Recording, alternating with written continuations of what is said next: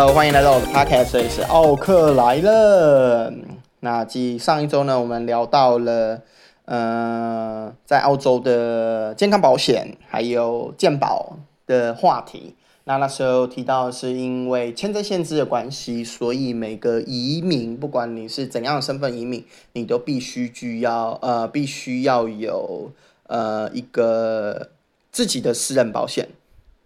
那也是因为这样，又聊起了，呃，又跟不管是讲英语的朋友还是讲中文的朋友，又聊起了说，哎。呃，露影在台湾啊，你在澳洲呃生活了将近快八年，那前前后后你到底经历过哪些签证？那也因为这样，我也想要谈一下，就是我到一路上在澳洲经历过哪些签证，然后经历过哪些事情。那今天先就短短的先讲说我经历过什么签证。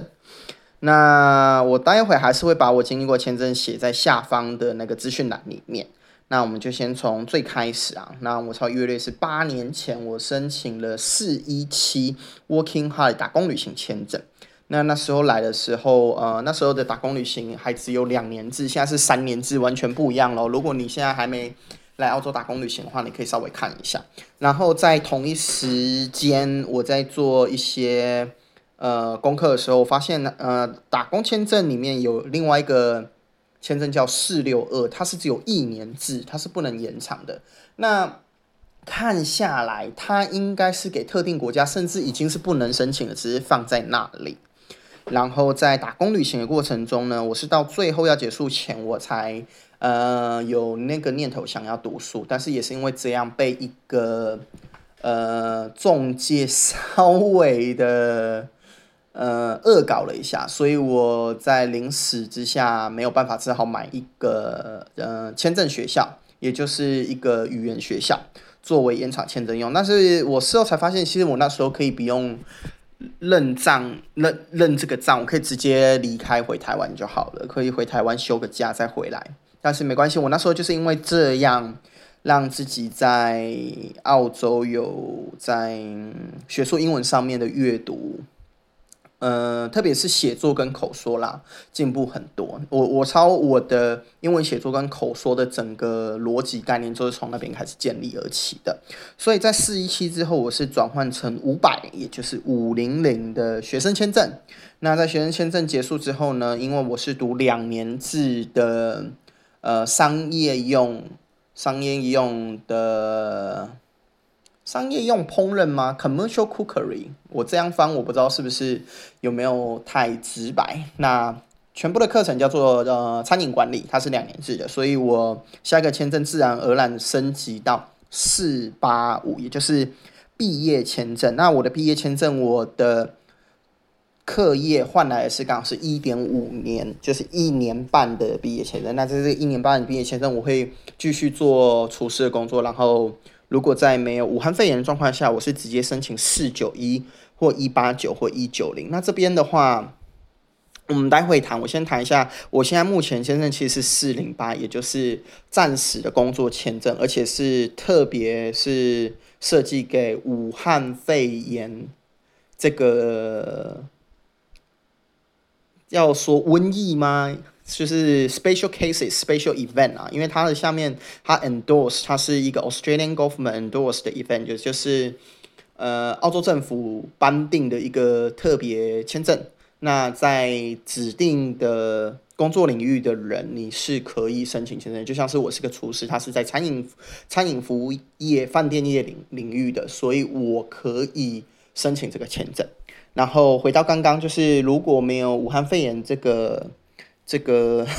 全球疫情啊，我其实，在四八五的状况下，我会累积我的工作时数，然后申请签证到四九一、一八九、一九零。那这三支签证全部都是所谓的工签，也就是所谓的工作签证。那差别就是差在一开头的是直接变成 PR，四开头的是先变成五年的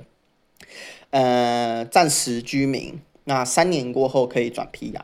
那这三个全部都是有呃限定的工作，然后也有语言，就是英文能力的考呃英文能力的标那个门槛，那同时我是走所谓四九一、四九一跟一九零，全部都是以州担保为基础的，所以我申请的是昆士兰的，所以我那时候英文能力是要达到雅思七。那我知道这些分数都会被统筹在一个叫做 EOI（Expression of Interest） 的一个呃计分计分的评分表里面，也就是你在不同的年龄啊，你的身份是单身还是结婚，然后你的语言能力，甚至你有没有参加一个叫做 NATI 的澳洲翻译的社区翻译的一个认证，那同时。你的英文能力有没有够好？这也是你的英文能力有没有达到一个一定水准？那不同水准的确有不同的分数，也有加分。那这也是为什么很多人说，在移民的过程中，最大的门槛就是在这个所谓的移民分数 EOI 上面不够高。那所谓的不够高，是到底有没有符合门槛，或是为了要高一点才有加分什么的？这其实也构成有很多人经常去上。英文补习班就为了要把雅思冲高分。那我的签证是昆士兰的州担保四九一，我的雅思是考到七分，我是用 PTE 的方式去考到七分的。那讲完了我经历过的签证，就是 bra bra bra 这么多签证。那天我问说啊，那澳洲到底有多少签证啊？澳洲其实有八十个签证，那八十个里面其实有包含五十个是已经。不包含哦，所以其实总数是一百三十个签证，那八十个还在还存在着，那五十个是已经停止了，或者是已经有人用那个签证进来，但是已经没有再让人申请，已经是停用了。那所有的签证主要是分别分为六种六种签证，那第一种也就是所谓的 visitor，也就是大部分就是可以。够呃，可以解释成就是暂时的拜访啦，就是旅游签证，或是有特殊的像是商业签证什么的。那第二种就是 study and training，就像是我的五零零 student visa，也就是呃国际学生的签证。那第三个就是 family partner，也就是我们最常听到就是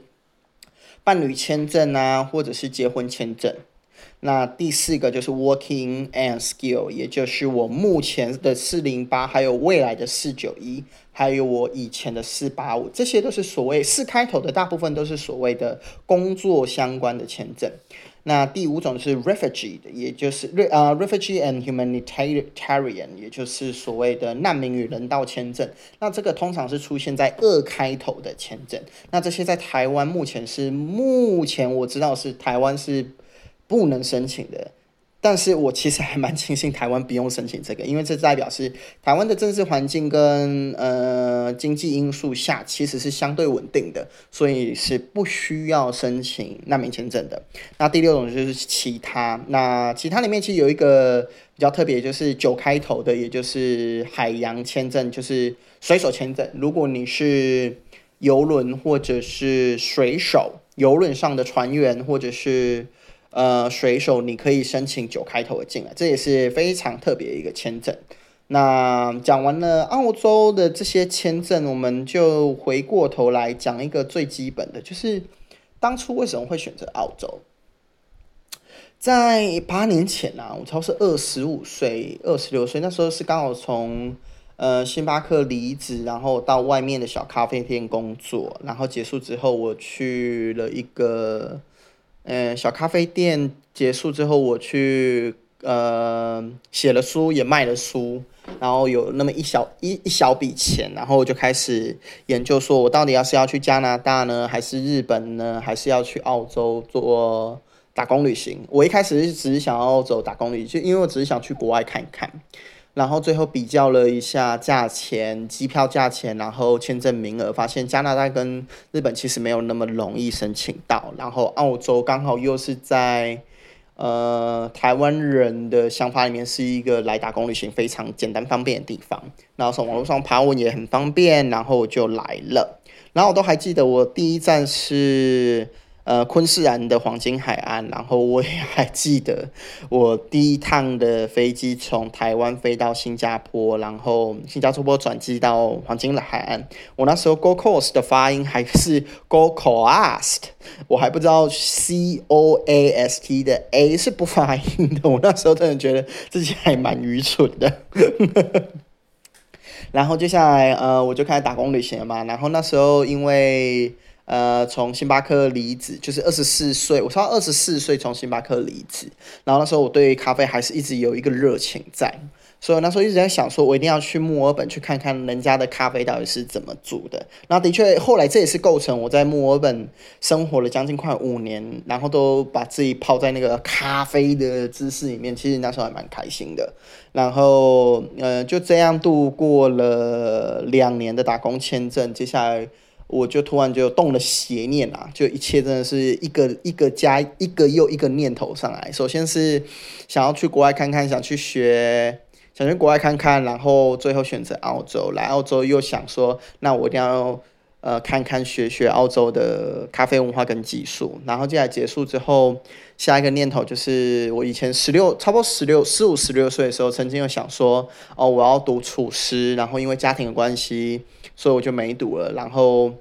就就就没有读这，没有读厨师了嘛，就去读了一般的普通高中，然后升上了大学，然后那时候就是二八二九岁，我就想说，都已经过了一轮了。难道我还不想？就是难道我还要再继续沉溺在那种我以前好想去读厨师，但是因为怎样怎样所以没读。所以那时候也存了一笔钱，然后就想说，好啦，就算了啦，反正都已经出国了，为什么不要闯闯看？我也就是带着这个念头去申请了学校，然后也因为 因为那时候第一个中介。的关系，所以出了点呃麻烦，所以变成我又多留在澳洲八个月，就是多了八个月，不是读厨师的。那其实那个八个月，其实我那时候都没有发现，那个八个月其实是一个有点大的问题，因为它差点影响到我后续移民的一些呃所谓的年纪上的的评分呐。那这个以后都还可以细聊，没关系。我们先让这个话题继续走。然后我就开始读了厨师了嘛，然后也有稍微一点成就。然后读完厨师之后，才发现哦，原来读厨师是可以移民的。这也是接续着为什么会有四八五，然后有四九一、一九零这种一这种事情。然后这些一个又一个念头，把我带的带的非常远啊，带到就真的是。真的就是从一开始就说在台湾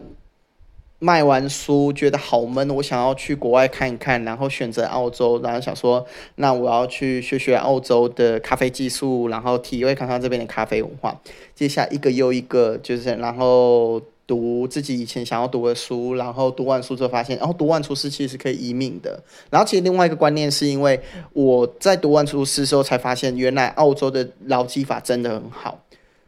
如果澳澳洲的劳基法不好的话，其实我的书也没办法读完，因为我学费其实也还蛮高的，两年将近快四万块澳币啊，以那时候的汇率是将近快一百万，一百万呢，以现在才八十万吧。然后就也是这样一个又一个啦，就把我带到这么远，就八年多了，就快八年了，还没八年多。那讲了这么多我自己的的事情，才想到说，其实我应该还要更仔细跟大家讲一件事情，就是所谓总结。嗯，也如同我刚才说的，我的第一个留学中介其实是有一点恶搞我，因为他们是。呃，我也不怪罪他，因为我的确也因为他让我的英文的口说跟写作得到很大的进步，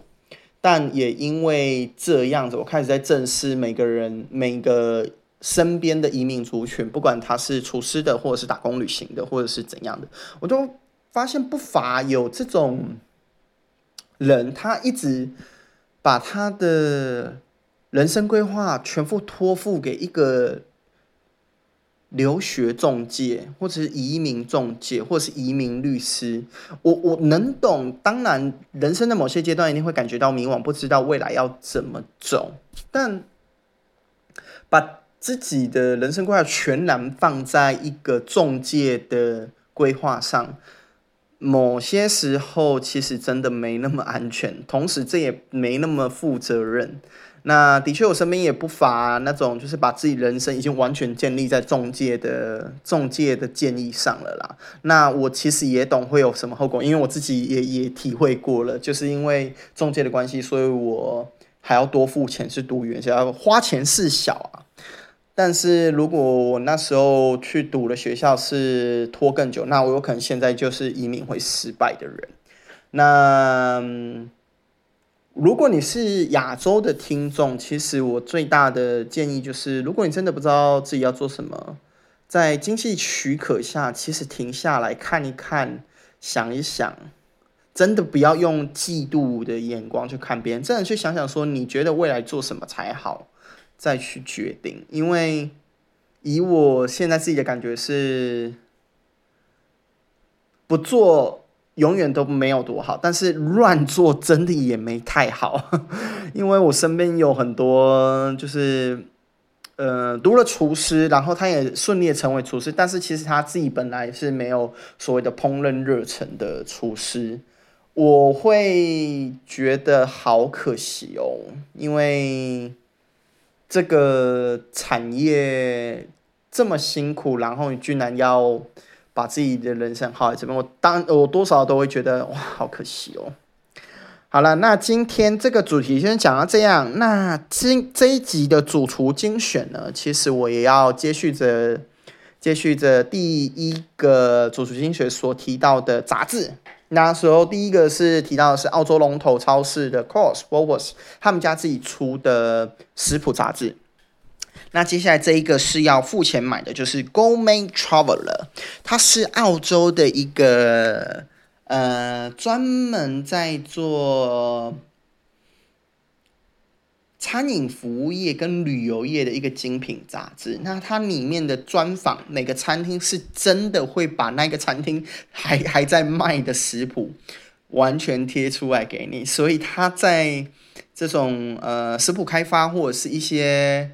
呃脑力激荡上是非常有帮助的一个刊物，是我到现在还是每个每个礼拜至少会读两三次以上的的刊物，那。它里面同时也有很多品酒的相关资讯，还有到处玩的相关资讯。我到现在还是会觉得说，幸好我在澳洲，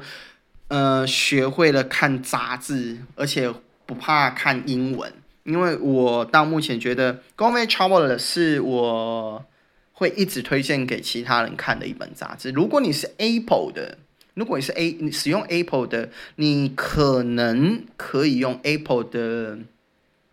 订阅服务找一下，能不能找到澳洲的 Gourmet Traveler？